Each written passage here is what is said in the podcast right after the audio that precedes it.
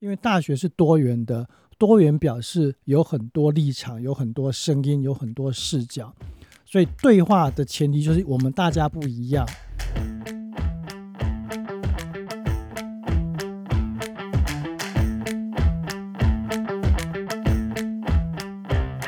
大家好，这里是成功大学博物馆 Podcast 罗望子，我是馆员应青。上一集我们的吴炳生馆长有简单介绍过本馆的组织架构，大致可以分成四组：搜研、展示、校史和推广组。诶，如果有人还没有听第一集的，这一集听完赶快回去点上一集哈。有的人可能会好奇说，为什么校史需要独立出来自己一组呢？其实校史工作一直是大学博物馆、校史馆甚至图书馆的工作之一，但是大家往往会有嗯。校史是不是很无聊啊？是不是都只会讲学校好话？而、啊、我这么边缘的人，应该不需要也不可能出现在校史里面吧？之类的刻板印象。那今天我们就请到成大博物馆的前校史组长，同时也是现在成大校刊的主编，历史系陈恒安老师，来跟我们分享典藏大学这个概念到底是什么意思，还有博物馆想做的校史到底是什么样子呢？欢迎恒安老师，请老师先简单介绍一下自己。Hello，大家好，我是成大历史系陈恒安。好，就这样介绍自己喽。没有要再多说别的了吗？呃，等一下会说啊。好，那我们就直接直接问老师，觉得像成大的博物馆这种，我们这种大学博物馆和一般什么奇美啊、台史博啊这种大博物馆，最明显不一样的地方是什么？大学博物馆跟其他博物馆不一样的，就是我们是在大学里面，然后这个不一样来自于大学本身在这个社会的重要性。我觉得大学博物馆会在大学跟社会的关系底下去呈现它的意义所在，但是博物馆它本身当然有它自己的历史啊，比如它里面有一些。物件、文物等等的，不过还是要回到大学博物馆，它可能会跟一般博物馆扮演不同的角色，特别是国国立大学博物馆，它又因为是经费的关系，所以可能在这种呃公共性上面会会有其他的不同，这样。所以简单来讲，它就是大学底下的博物馆。呃，从老师的文章跟很多地方都有看到，老师一直在提出。就是典藏大学这个概念，那请老师再帮我们解释一下这个概念的内容是什么？我想先回到一件事情哦，就最近是高中生要升大学要填志愿的日子啊，就第一阶段，如果你考了考试之后，然后我们接下去要去 interview，我们就会跟很多学生讲说，你要好好写你的学习历程啊。然后写学习历程的时候，就说你不是是不是一种军备竞赛，把好像呃志工几小时参加活动这种事情通通写上去，而是要你自己知道你做过的每件事情对你整个成长来说的意义是什么，你给他什么评价？那不管是好的，也许可以坚持；不好的，也许你应该自己再努力去加强。这对个人来说，那如果我们借由这个经经验来说的话。你可以想象，学校如果它是一个，你把它视为一个单位、一个整体，它也是在发展。其实校史就是我们的学习历程。大学在跟这个社会互动的时候，我们也是学习着做各种事情，然后在实践过程当中累积下来，就变成是我们历史。所以，如果我们所有的老师们或所有在大学工作的人都觉得高中生的学习历程是重要的时候，你把它想成大学史，其实就是这样子啊。所以大学的历史不应该不应该只是一些我们过去也许是某种错误的想法，对一些历史的想法，它不是只有主管的历史，也不是只有呃校区扩展历史啊，它可能背后会有更更复杂的一些事情。那我们就是希望从这个当中去得到某些的跟今天生活的关系啊。所以你也可以把它想象，就是把它想成它是一个，刚我刚刚讲那个学习历程，对。我还蛮喜欢老师刚把校史类比为大学的学习历程档案这件事情，就我觉得它还蛮好蛮好联想在一起。可是我刚才也想到一个问题：高中生的那个学习历程档案是为了要申请大学，如果这样子类比起来的话，会不会大学在呈现自己的学习历程的时候，也无可避免的，好像要去迎合或者是讨好某一种标准，就好去呃呈现自己，我就呈现自己最好的一面就好了。那没那么好的，有点灰暗的，就不要放上去呢。呃，我我觉得这有两个层次或两个层面呢，都可以这么说。我们先还是回到那个学习历程，学习历程当然有它的非常重要的社会功能，就是他要申请学校，所以他要呈现出他好的面相，以及他怎么面对他不好的面相。因为你能够面对不好的面相去改变，是一个学习潜力的展现嘛？啊，那这个是个人。那对如果学校作为一个一个单位，他去面对他的历史，那当然你对你之前做过的所有，你认为是呃值得值得称赞，或者是一定会有一些很不错的事情。我觉得这本来就应该是值得写，而且是所有努力人的骄傲，也是所有每个时代的人对那个时代重要的事件的一种情感的共同回忆，然后是凝聚的焦点，这个都没有问题。可是类比刚刚的事情的话，它还有另外一个问重点，就是一个机构在发展当中，它不可能所有事情都如此的完美。呃，我们的资源有限，在发展的过程当中，一定有某种的呃先后顺序的优先顺序的选择，所以我们这个时候做不到的事情，也许未来可以做得到。所以你在面对过去，你要说比较不是那么过去想象中的伟大事迹的时候，还是有它的功能啊。那这功能一方面是让我们自己知道我们还有什么事情可以做，第二个功能其实也是展现给社会知道说，我们这个学校不是会做出一些好事情而已，而是我们作为一个即使犯了小错误或是没有选择的很好，我们都会及时改正的一个学校。所以，我们是一个勇气面对自己的成就以及尚未做好事情的一个负责任的学校。那这样的态度、这样的精神，才是刚刚您提到的说典藏大学，我们要去典藏的一个大学的精神啊。所以我刚刚会提到说，大学很重要，是因为大学在我们这整个人类的文明的社会里面，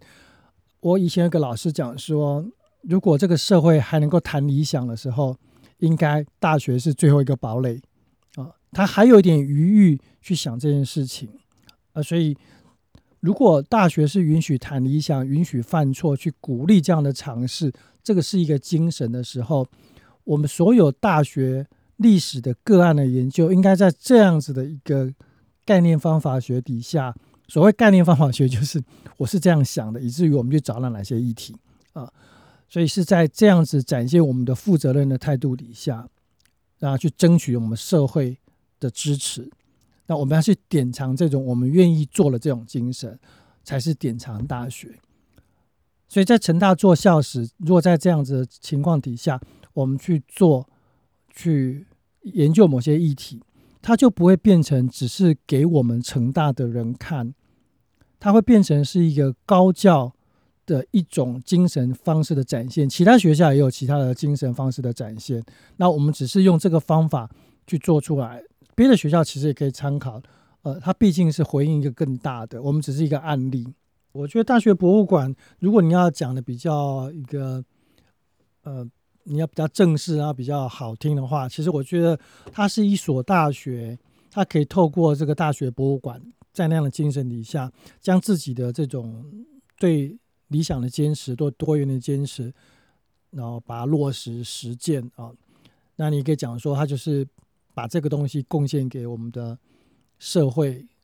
然后贡献给这样的一个历史文化。之前老师是校史组的组长，然后现在又是校刊的主编，嗯、呃，好像在这两个位置上都必须负责一些校史的工作任务。那老师觉得从事校史工作，我们要有没有给我们一些什么样的建议？我们比较不会落入啊一般刻板印象中的校史很无聊，或者是大家都会觉得我们应该就是在歌功颂德。老师之前有编了那个校史的套书，那也许老师可以就是从这个比较具体的例子给我们一点建议。我想，如果以实际的工作来看的话，我觉得以成大的例子，目前校史相关的业务主要是在博物馆的校史组啊。当然，以材料来说，它分属在不同的单位保保存。譬如说，如果书籍的话，可能就是在图书馆；文书的可能叫文书组啊。那博物馆会有一些物件。以及不属于图书馆公文书组的一些材料啊，所以这些东西大概是分属不同的单位在收藏着或保存着。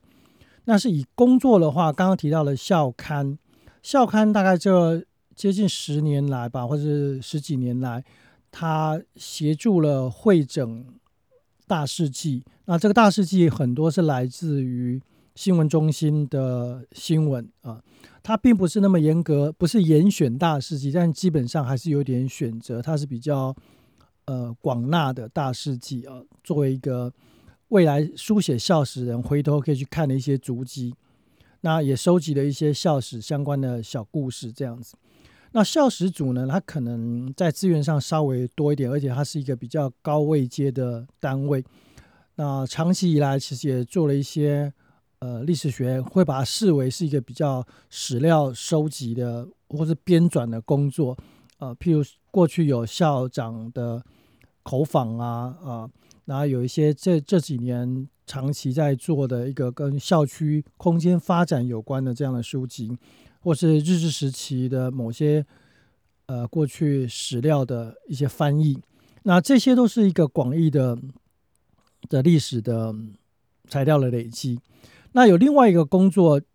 呃，比较目前比较随机性的是，就是每个十十年的校史的书写这件事情，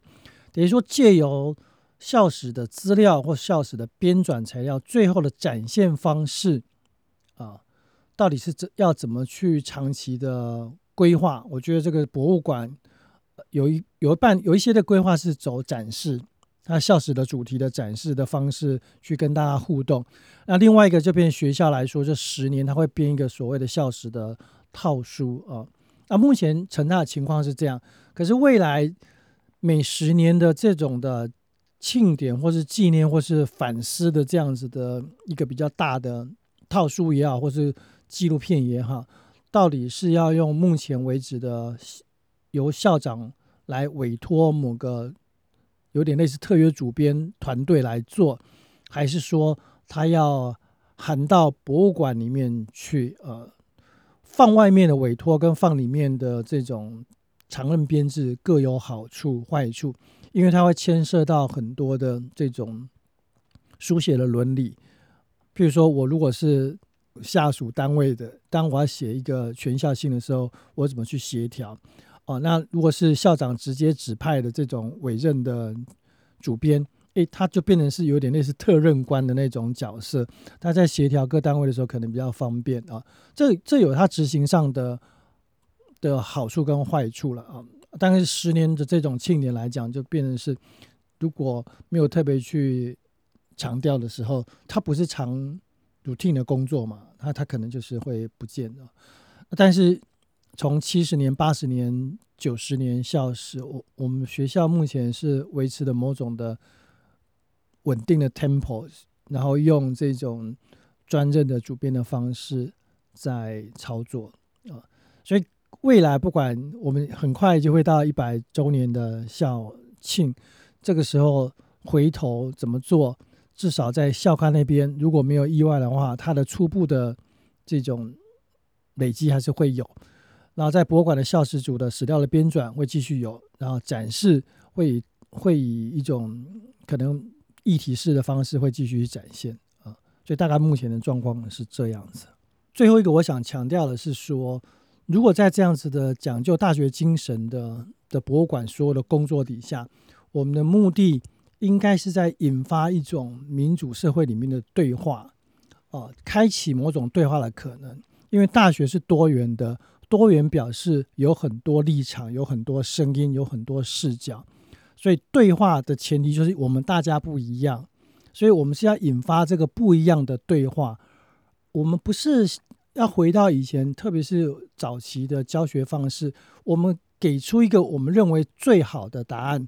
然后希望你知道，我认为不是大学博物馆应该做的事情。你再给再多也没有用，而是你有没有办法让别人跟你开始对话？那如果是这样的话，其实就回到最开始我们大学的精神，或者说以成大来说，如果大学路上的穷理自知，我们借用历史系王建文老师，也是八十周年校史的主编，他的诠释，把它诠释成真理与伦理的时候，那其实就是我们在这个对话当中。我们用我们所有的能力，来自于传统的方法学的知识上的，来找到我们认为有兴趣的知识，然后在这个过程当中，我们愿意去听听对方的，听不同意见，审慎面对这些证据或者这些资料，那这就是一种伦理的态度。所以，如果我们平常就做这件事情，我们本来就是在实践大学的精神。那如果我们实践大学精神，我们所有的人的生活、所有人的行为方式，应该就会展现这样的大学生活、大学精神。所以，就是我刚刚讲的，我们把所有人培养成这样的时候，就是贡献我们这个社会。所以，这是一个正向回馈。所以，大学博物馆如果知道自己有这样的位阶的时候，我相信做起事来就不会只是说我们只是我们讲任何一个人，只是要说他很棒，还是说我们这件事情只是因为他好感动。嗯，这个背后有更高的这样子的一个位阶，那我觉得这不是不是说大话，而是本来就有这样的东西，只是我们也许没有没有注意到，我们真的做了一件事，还蛮值得来自己也认为很有意义的事情。这件事情肯定要让所有的人知道。那如果大家愿意这样这样去想事情的时候，那笑死。就在这个精神底下，他就不会无聊。那如果没有这样子的上位的东西，所有的事情就变成是只有跟你有关系的才会有趣，跟你无关系的，通通都是无聊的事情啊。那希望笑死不要变成后者，而是前者。所以欢迎大家来对话。好，我们今天非常谢谢恒安老师。我们之后也会有机会的话，也会继续请恒安老师再来跟我们聊聊别的题目。节目的最后要工商服务一下，大家知道我们成大博物馆四月底就要准备闭馆进行修缮工程了，但最近还是有新展览开幕哦。他们分别是一六四三热兰遮虚拟实境堡垒市政与市民，这个结合之前建筑系黄恩宇老师在困守之城展出的研究成果，加上 VR 体验，让大家一起来想象十七世纪时市民的生活是什么样子呢？第二个展示是工程教育史系列展第五档，建筑与都市计划。这个系列之前已经展出过工程教育简史、电力、铁道、造船和港湾工程。